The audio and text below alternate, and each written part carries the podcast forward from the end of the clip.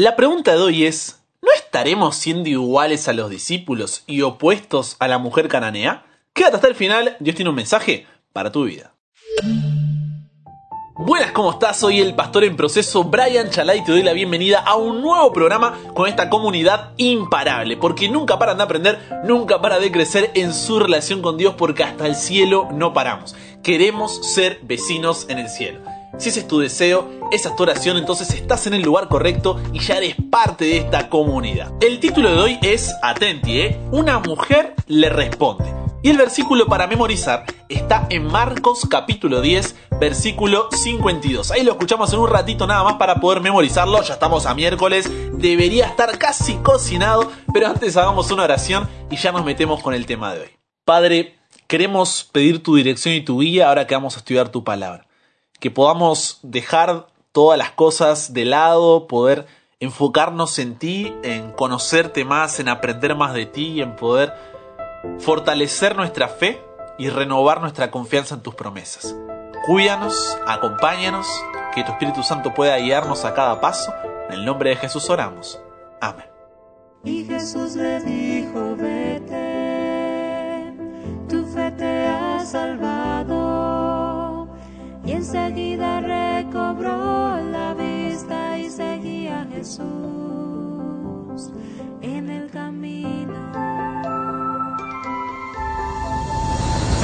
Jesús le dijo, vete, tu fe te ha salvado.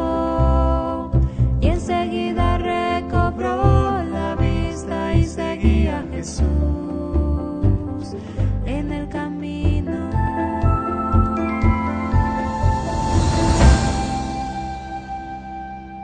Ahora sí, manos a la Biblia, vamos a Mateo capítulo 15, versículo 24, que dice así, préstame tus oídos. Él respondiendo dijo, no soy enviado sino a las ovejas perdidas de la casa de Israel. Una vez le preguntaron a una madre cuál era su hijo preferido. Las madres que tenemos en la comunidad seguramente alguna vez habrán recibido esta pregunta. Mi madre también que escucha seguramente recuerda que se lo hemos dicho un montón de veces, pero ¿cuál es tu hijo preferido? le preguntaron. La madre sonrió y contestó, todos son iguales de queridos e iguales de preferidos. El elegido es el que más me necesita y a quien me dedico en cuerpo y alma. Mi hijo preferido es el que llora hasta que consigo que calle, el que sufre y está triste hasta que sonríe y está feliz. Es mi hijo enfermo hasta que sane, el que partió hasta que vuelva, el que está cansado hasta que descanse, el que está estudiando hasta que aprenda, el que hace una carrera hasta que termine, el que necesita que le explique algo hasta que lo entienda, el que no trabaja hasta que lo haga, el que se enamora hasta que se case, el que se case hasta que sea padre, el que es padre hasta que cría a sus hijos, el que prometió hasta que cumpla y el que debe hasta que pague. Si alguno de ellos me dejase, hasta que lo reencontrase. Y esa era la mujer cananea, una madre, pero de, esas de corazón enorme, que al ver a Jesús en su desesperación, Mateo 15, 22, dice que le grita diciendo, Señor, Hijo de David, ten misericordia de mí. Mi hija es gravemente atormentada por un demonio. Ella había buscado ayuda en los dioses paganos, pero no la había obtenido. Las opciones se le habían agotado y le habían hablado que ese tal Jesús sanaba toda clase de enfermedades. Venía corriendo entonces ahí detrás de Jesús y sus discípulos esperando una respuesta de amor, alguna palabra, parábola, sonrisa, milagro, porque después de todo no había venido a buscar y a salvar lo que se había perdido. Esta madre esperaba encontrar en Jesús la esperanza que ella estaba perdiendo. Pero la respuesta de Jesús la, la descolocó. Y si te soy sincero, cuando lo leí, te confieso que a mí también. Porque uno no espera esa actitud de parte de Jesús. En Mateo 15, 23 dice que directamente la ignoró, le dio la espalda, hizo oídos sordos al corazón dolido de esta mujer. Y te pregunto, ¿alguna vez sentiste que Dios te ignoró? Ese era el sentimiento que tenía esa madre. En su cabeza se preguntaba, pero ¿por qué a otros sí y conmigo no? ¿Por qué se hace el que no me escucha? Para colmo los discípulos le dicen a Jesús que la eche, la miran mal, le dicen sácala fuera porque está molestando. Esta imagen por ahí es difícil de entender en nuestra cabeza, pero se pone peor. El versículo 25 dice que ella se arrodilló delante de Jesús, se humilló y le dijo, Señor, socórreme. ¿Cuántos habremos hecho una oración como esta, no? Y ante tal desesperación uno esperaría que, bueno, ahora sí, Jesús escuchara a esta mujer. Pero el versículo 26, estamos en Mateo 15, le dice, no está bien tomar el pan de los hijos y echarlo a los perros. Ah, no. Pero, ¿qué le pasa a Jesús? Durmió mal, tuvo un mal día, Pedro había molestado demasiado. ¿Qué pasó con Jesús? ¿Cómo, cómo le va a decir, no está bien tomar el pan de los hijos y echarlo a los perros? Le está diciendo que como ella no era parte del pueblo de Dios, no era digna de las bendiciones que no era digna de que Dios haga algo por ella. Imagina lo descolocada que estaba la mujer, la habían comparado con perros. No entendía lo que estaba pasando. Era una simple madre desesperada por ver a su hija, por ver bien a su hija, y recibe esta respuesta. Pero, ¿por qué?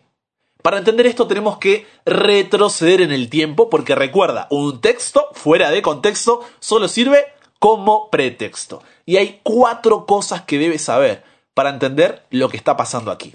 Primero, ¿qué había pasado antes? Hace poco, Herodes había ejecutado a Juan el Bautista. Y si lees el capítulo 15 completo, ahí en tus tiempos libres, verás que en Galilea había un clima de oposición contra Jesús. Las cosas entre él y los líderes religiosos judíos estaban, digamos que tensas, estaban picantes, y lo habían señalado a Jesús como pecador, deseaban destruirlo. ¿Por qué? Porque él iba en contra de todas sus tradiciones, en contra de la autoridad que ellos tenían hacia el pueblo. Entonces Jesús, viendo que esto no venía bien, tuvo que salir de la ciudad porque si no era cuestión de tiempo que lo mataran antes que los discípulos entendieran quién era y antes de que pasara lo de la cruz. En segundo lugar, tenemos que conocer un poco más del lugar donde estaba Jesús y la mujer. Porque cuando sale de este territorio israelita, como decíamos recién, Jesús va con los discípulos hacia Tiro y Sidón, ciudades que tenían pero una reputación pésima con sus templos paganos, sus magníficos palacios, sus centros de comercio y los puertos llenos de embarcaciones cargadas. Entonces, los habitantes de esta región, encima de todo esto, pertenecían a la antigua raza cananea, eran idólatras, despreciados, odiados por los judíos, porque eran descendientes del antiguo pueblo que ocupaba Canaán, antes de la llegada de Israel con Josué y recuerdas ahí las famosas murallas de Jericó. Bueno, de ahí descendía toda esta gente. En tercer lugar, tenemos que saber que en aquel tiempo, culturalmente, una mujer no tenía derecho a hacerse valer, y mucho menos en un lugar donde solo había hombres. Cuarto, cuando entró el pecado, con el objetivo de mantener viva la promesa de un libertador, Dios le prometió a Abraham en Génesis capítulo 12, 2 al 3, diciendo, Haré de ti una nación grande y te bendeciré, y engrandeceré tu nombre y serás bendición. Bendeciré a los que te bendijeren, y a los que te maldijeren maldeciré, y serán benditas en ti todas las familias de la tierra. La misión de este pueblo no era aislarse, sino ser una luz para las naciones, atraer a esos corazones hacia la promesa, mostrar, reflejar al verdadero Dios. Pero, lejos de ese propósito, ellos desconocían las necesidades de los que los rodeaban. El universo de los gentiles, o sea, todos los que no eran judíos, no existía para ellos. Se habían encerrado en sí mismos y no hacían ningún esfuerzo por guiar a los paganos hacia Dios. Había una especie de muro que los separaba y ni siquiera podían hablar con ellos porque eso ya era mal visto. Entonces, en la mente de los discípulos, la actitud de Jesús eh, de, de no contactarse con la persona, de no mirarla, de no hacerle caso, de ignorarla, de tratarla así, era natural, era básico, era lógico. Entonces, con estas cuatro cosas en mente, recapitulemos. Primero, lo que había pasado antes, el ambiente, la tensión que había. Segundo, el lugar donde estaba Jesús y la mujer. Tercero, la visión cultural sobre la mujer. Y cuarto, la actitud cerrada de los judíos hacia los gentiles. Ahora sí, volvamos a la historia para comprenderla correctamente. Jesús, el maestro más grande que el mundo haya visto jamás, decide dar una clase, pero magistral. Enseñar una lección que los discípulos jamás se olvidarían. Había muchos judíos que vivían en aquella región, y las noticias de lo que Jesús hacía habían llegado hasta ese lugar. Algunos de los habitantes habían escuchado sus palabras, otros habían presenciado sus milagros, y esta mujer había oído hablar del profeta, quien, según se decía, sanaba toda clase de enfermedades. Entonces, al oír hablar de su poder, la esperanza había nacido en su corazón. Inspirada por su amor maternal, resolvió presentarle el caso de su hija. Había resuelto llevar su aflicción a Jesús. Él debía sanar a su hija. Ella había buscado ayuda en los dioses paganos, pero no la había obtenido. Jesús, obviamente, conocía la situación de esta mujer. Él sabía que ella deseaba verlo, y se colocó en su camino porque el encuentro con ella sería una representación viva de la lección que quería enseñar a sus discípulos. El maestro deseaba que sus discípulos vieran la ignorancia que existía en las ciudades, en las aldeas cercanas a la tierra de Israel, y romper ese muro, romper esa barrera que se había formado entre judíos y gentiles. Pero esto era un tema delicado. Los discípulos habían crecido con esta mentalidad, por lo que primero debían deconstruir los conceptos incorrectos, colocar una buena base y ahí recién construir la verdad en sus corazones. Entonces, como leímos al comienzo, Jesús no responde inmediatamente a la mujer, sino que la desprecia como haría cualquier judío. Y ahí estaba su primera lección. Quería que los discípulos notaran la manera fría y despectiva con la que los judíos trataban a los gentiles, a pesar de la necesidad de salvación que había en sus corazones. Pero, aunque Jesús no respondió, la mujer no perdió su fe. Mientras él obraba como si no la hubiese escuchado, ella lo siguió y continuó suplicándole. Molestados entonces por su importunidad, los discípulos le dijeron a Jesús, eh, todo bien, pero ¿podés despedir a esta mujer? Veían que su maestro la trataba con indiferencia, entonces suponían que le agradaba todo este prejuicio, todo este orgullo de los judíos contra los cananeos. Ante esto Jesús le dice, atenti, ¿eh? no soy enviado, sino a las ovejas perdidas de la casa de Israel, dice Mateo 15, 24. Y aunque esta respuesta parecía estar de acuerdo con el prejuicio de los judíos, más tarde los discípulos entenderían que Jesús lo que les estaba diciendo es que había venido al mundo para salvar a todos los que querían aceptarlo, sin ningún tipo de distinción. Y a pesar de esta aparente negativa, la mujer siguió insistiendo, siguió poniéndose de rodillas delante de Jesús y le dijo, Señor, socórreme. Jesús aparentando ahí todavía como rechazar sus súplicas y haciéndose pasar por un judío más, le contestó eh, No es bien tomar el pan de los hijos y echarlo a los perrillos. Lo que en otras palabras le decía No voy a sanarte porque sos extranjera y enemiga de nosotros los judíos. Solo si sos parte del pueblo de Dios puedes recibir las bendiciones. Durísimo, durísimo, porque esta respuesta habría desanimado completamente a cualquiera de nosotros, e incluso podríamos enojarnos también. Pero esta madre vio que había llegado su oportunidad, y que bajo esa aparente negativa de Jesús había una compasión que él no podía ocultar. Entonces le respondió, sí, Señor, pero aún los perrillos comen de las migajas que caen de la mesa de sus señores. O sea, mientras que los hijos de la casa comen en la mesa del Padre. Los perros mismos no se quedan sin alimento. Siempre caen migajas y ellos pueden alimentarse. Lo que le estaba diciendo esta mujer a Jesús es, entiendo lo que dices, pero mientras muchas bendiciones se daban a Israel, no había una, aunque sea para ella. Si era considerada como perro, está bien, pero ¿no tenía como tal derecho a una migaja, aunque sea de su gracia? Si puede tener el privilegio de un perro, esta mujer está dispuesta a ser considerada como tal. No tiene prejuicio nacional ni religioso, ni orgullo, aunque influya en su conducta, y reconoce inmediatamente a Jesús como el Redentor y como capaz de hacer todo lo que ella le pide. Ante esta reacción, Jesús ahora sonríe. Eso, eso, eso que acababa de pasar era lo que quería que los discípulos vieran muy pronto él ya no estaría con ellos. Y si estos doce serían los que impactarían al mundo con el mensaje del Evangelio siendo usados por el Espíritu Santo, debía sacarles esa mentalidad exclusivista judaica, ¿no? Donde los demás no importan, solo somos nosotros. Y mostrarle que allí afuera había personas que no eran del pueblo judío, pero que tenían fe en Dios, que necesitaban de su salvación. Así que Jesús le concede a esta mujer lo que le pedía. Y concluye la lección, esta clase magistral para los discípulos, cuando la mira ella con compasión y amor, en Mateo 15, 28, y le dice, oh mujer, grande es tu fe, sea hecho contigo como quieres. Desde aquella hora, su hija quedó sana. El demonio no la atormentó más. La mujer se fue reconociendo a su Salvador y feliz por lo que había acontecido. Esta fue la cuarta vez que Jesús intentaba enseñarle esta lección a los discípulos. La primera fue en Samaria, con la mujer junto al pozo. La segunda en Capernaum, con el siervo del centurión. La tercera en las cercanías de Gadara, con los endemoniados gadarenos. Él lo que buscaba era mostrarles que su amor no se limitaba a raza o nación alguna.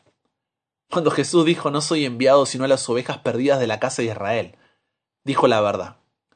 Y en su obra en favor de la mujer cananea cumplió su misión. Esta mujer era una de las ovejas perdidas que Israel debió haber rescatado. Esta era la obra que había sido asignada a Israel, la obra que el pueblo había descuidado, la obra que Cristo estaba haciendo.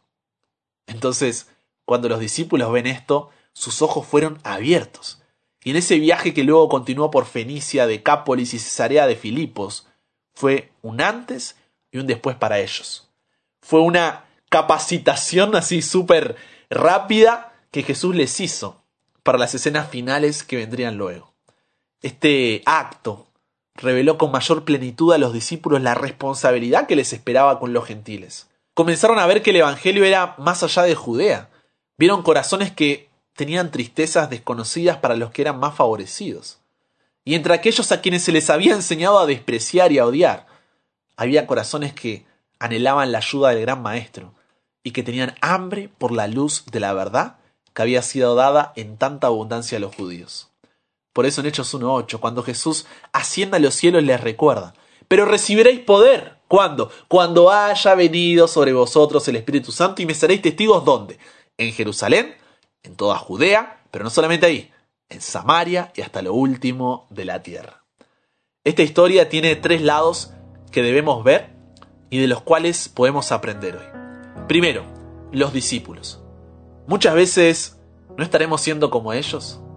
Casi dos mil años después y seguimos con ese orgullo y prejuicio que levantan muralla entre nosotros y aquellos que están necesitando un Salvador.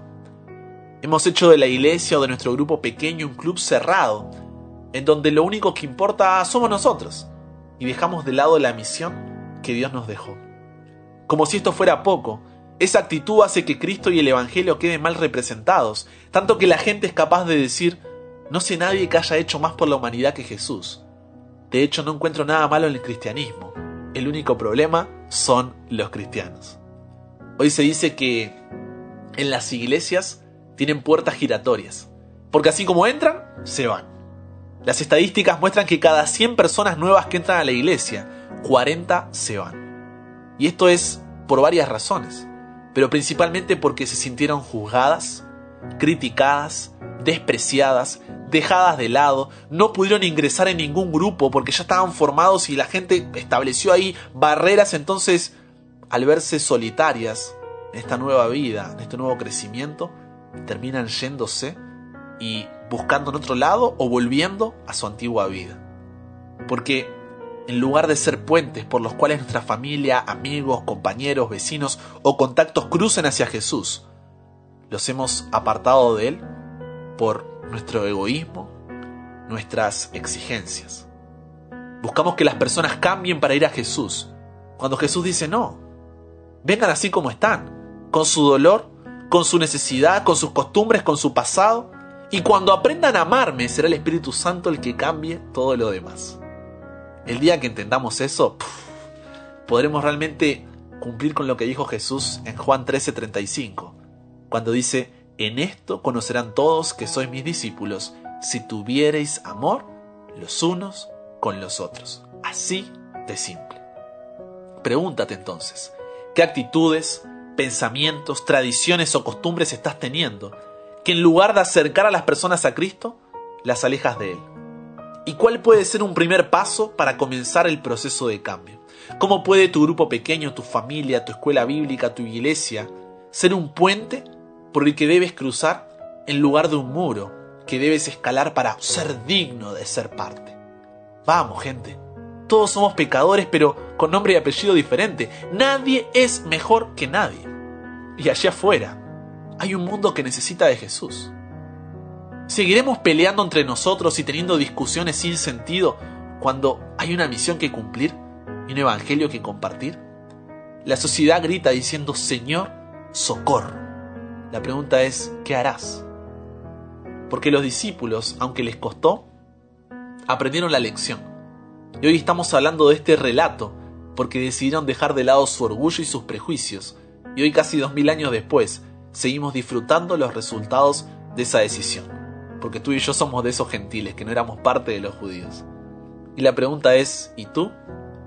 ¿Qué harás? Te vuelvo a repetir. El segundo lado de la historia del cual podemos aprender es de la mujer cananea. Vemos un Jesús que coloca a la mujer en el lugar que le corresponde, como una hija de Dios. Un Jesús que le muestra respeto, admiración, equidad. Y esta actitud de Dios hacia la mujer la encontrarás en toda la Biblia, de Génesis a Apocalipsis.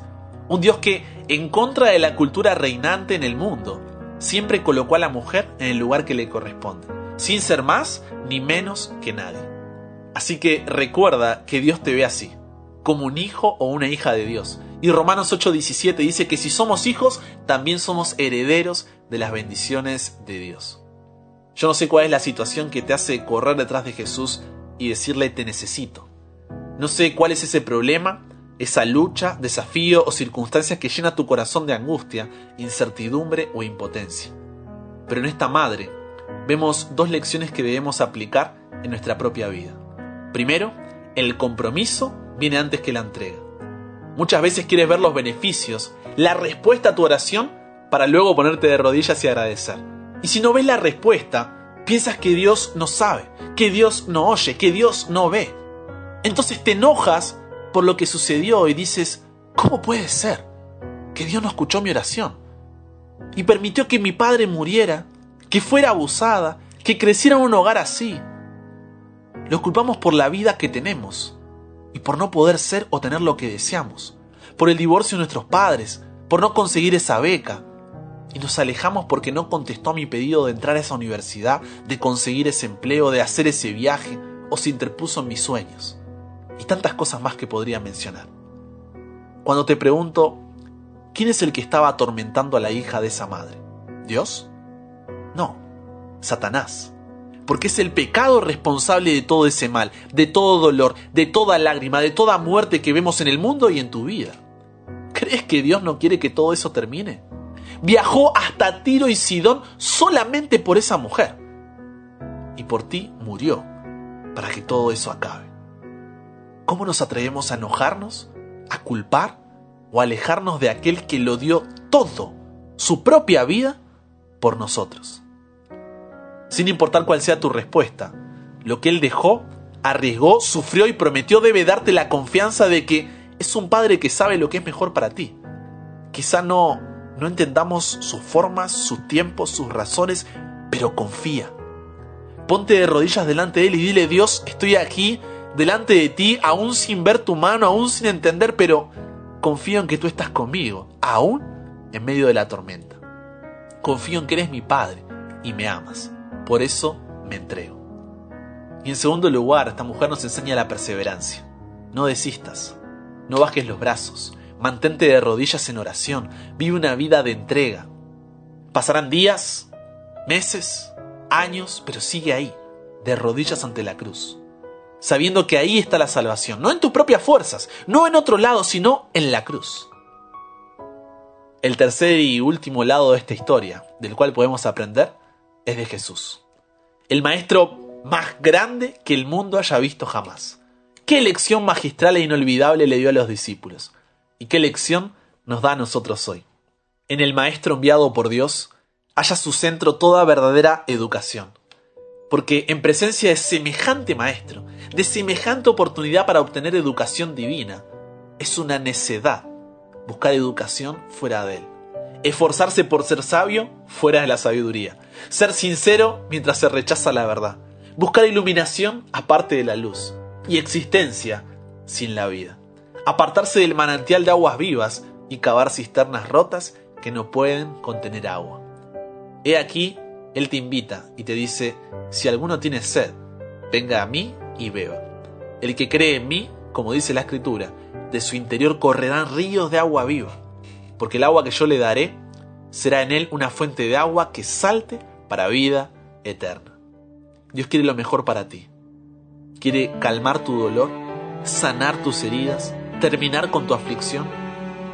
Solo debes ir a Él y confiar que Él es el buen pastor. Y tú eres una de las ovejas perdidas de la casa de Israel que Él vino a buscar y a salvar para que vuelva a sus brazos. el fiel amigo, el buen pastor, te guiará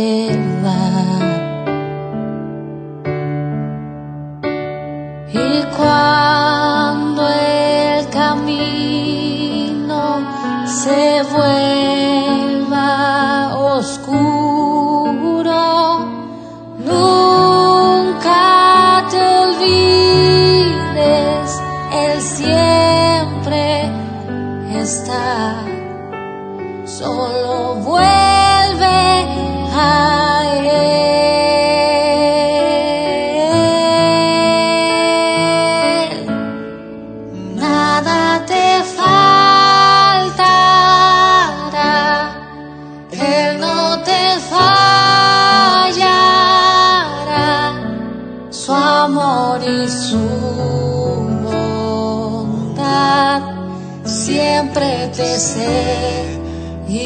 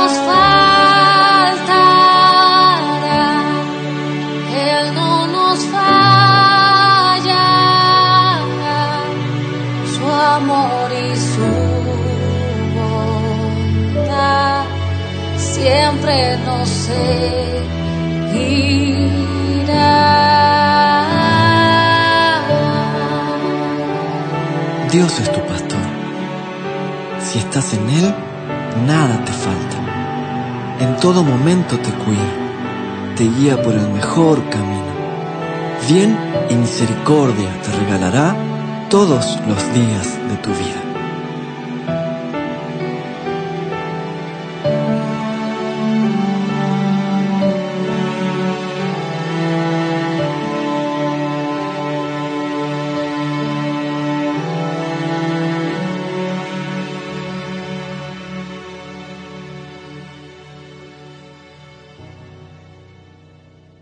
Padre, gracias por las tremendas lecciones que nos das en tu palabra. Hoy, cada uno de nosotros es llamado a compartir el Evangelio, a ser la última generación, la que te vea regresar. Dejamos nuestro orgullo y prejuicios en tus manos, nos entregamos a ti aún sin ver respuesta, sin entender, pero siendo perseverantes porque sabemos que tú quieres lo mejor para nosotros. Y cuando lo dudemos, ayúdanos a mirar hacia la cruz. Y respondemos a tu llamado, nuestro buen pastor porque aún en valle de sombra y de muerte, sabemos que tú estás a nuestro lado. Cámbianos, renuévanos, transfórmanos, somos tuyos. En el nombre de Jesús oramos. Amén.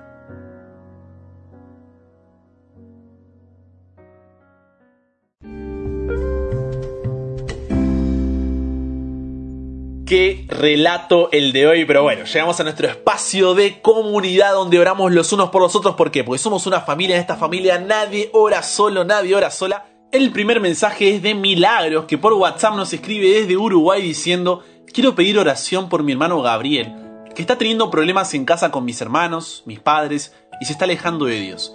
Y agradecer por mi otro hermano Sebastián, que pudo conseguir su primera entrevista de trabajo que hace mucho no conseguía. Amén por eso, milagros. Nos pone muy, muy contentos. Gracias por ser parte de esta comunidad. Nos da mucha alegría y gracias por compartirlo. Estaremos hablando ahí por Gabriel. Entonces, para que Dios pueda ir trabajando en sus corazones, tú puedas también ser un ejemplo para él. Y también por Sebastián, para que pueda continuar en ese trabajo y pueda disfrutar esta bendición que Dios le ha dado. También Edelin Lozada nos escribe desde Panamá diciendo, quiero orar por favor por mi familia.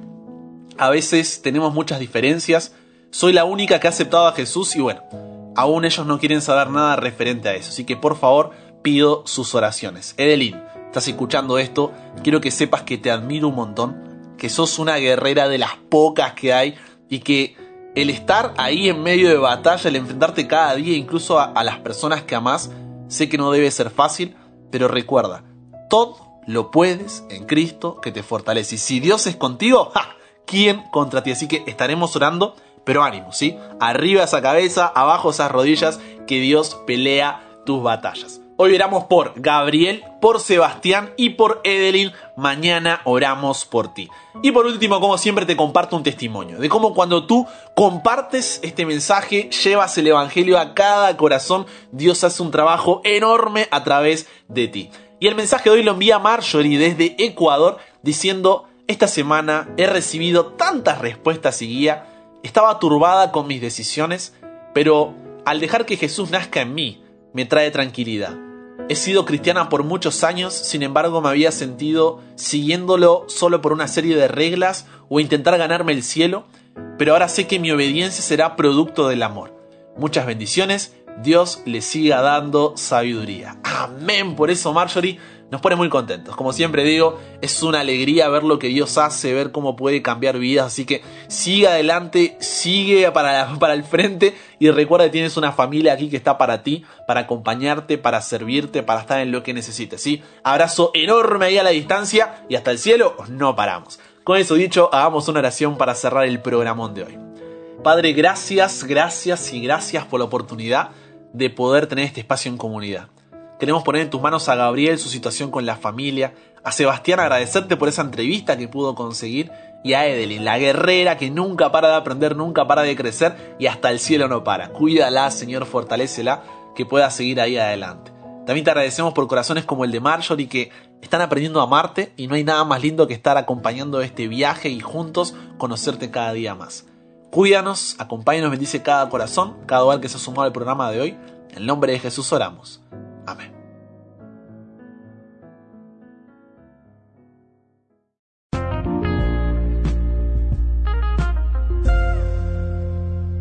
Ya sabes, comparte con nosotros tu testimonio, tu pedido o agradecimiento. Cuéntanos de qué ciudad, de qué país eres y estaremos orando por ti y obviamente compartiendo tu mensaje. Puedes escribirnos por WhatsApp al más 54911 3441 3441-5007. Escríbenos ahí y puedes recibir nuestra respuesta enseguida para que juntos podamos seguir ahí apoyándonos, creciendo juntos, conversar y de paso te llegan los programas toda la mañana ahí en formato audio para que puedas descargar, escucharlo cuando no tengas internet y muchas cosas más. Recuerda que hay un nuevo programa de domingo a jueves, atenti con esa el viernes ahí para que puedas repasar algún episodio que te perdiste, fortalecer uno que te gustó, poder compartirlo. Sígueme en YouTube, suscríbete, activa las notificaciones, también en Spotify, Google Podcast, Apple Podcast, puedes escuchar en cualquiera de esas plataformas el programa. ¿Para qué? Para que no te pierdas de nada, puedas recordar programas anteriores, revisarlos, tomar nota, compartirlos, uff, tantas cosas que puedes hacer. Y recuerda seguirme en Instagram como arroba chalabrian. Con eso dicho, me estoy quedando sin aire, pero la idea es que pueda, pueda hacerlo lo más rápido posible. Te mando un abrazo grande y si Dios quiere, solamente si Dios quiere, nos encontramos mañana. Y recuerda, nunca pares de aprender, nunca pares de crecer, ¿por qué? Porque hasta el cielo no paramos.